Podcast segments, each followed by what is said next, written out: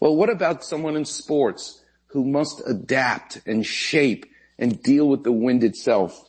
There was nobody better, is nobody better than Robby Naish. Let's listen to Robby Naish one through six.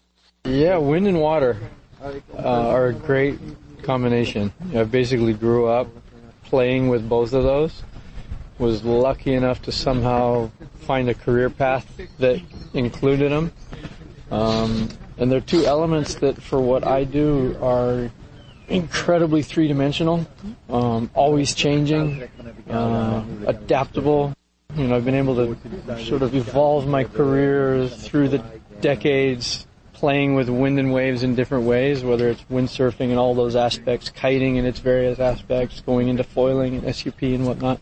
But wind especially is just, it's one of those things you can't control. It's always changing. It's a variable that it's tangible, but not really, not really.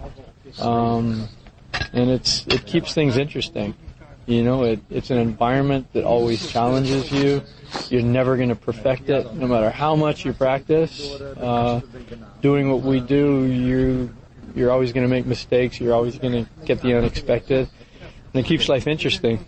Basically, being a kid and playing and getting up and falling down and learning something new and falling down and again, being in an environment that's so safe. If I were an extreme athlete in any other sport, I would be long gone. You know, my my body would have fallen apart ages ago. I fall into the water, you know, at pretty low speeds from relatively low heights, and you know, until pretty recently, never even hurt myself. You know, knocked my teeth out, lots of cuts and bruises, but minor things compared to almost any other sport.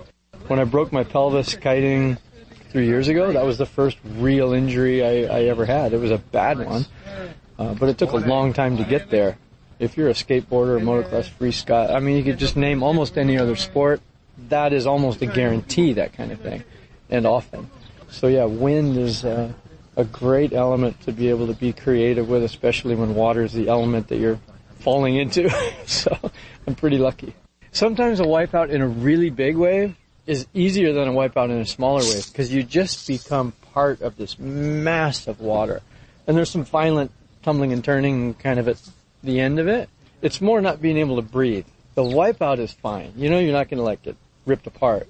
It's just sometimes really wishing you could get a breath earlier than you, you can. My only close call at Jaws was was just being held down so long that I almost blacked out, and that was that sucked. I don't want to do that again. But otherwise, big waves and water are sometimes just this methodical, almost, it just everything slows down and it's calmer than like wiping out in a double overhead wave where you get pounded and bottom violently, you know, busted off the bottom. And so yeah, big waves are sometimes not so bad. What we learned from Robby Naish, who makes a living in sports with the wind, just as he says, you must be adaptable, willing to turn on a dime. Same thing when Bing Copeland in high school saw the winds offshore that's it for baseball. I gotta go join the ocean. And when you hear these great lyric and lyricists, composers, Alan J. Lerner, Fred Loewe, it's only guys like that who can write a song, The Wind They Call Maria. They can write a song for someone like Rex Harrison who can't sustain a note. Adaptable. Wind. Unbelievable. Coming up next, we're going to do some clap revision. I'm going to take your calls. The clinic will be open. The number is 877 710 ESPN. You're listening to the one and only Weekend Warriors show here on 710 ESPN.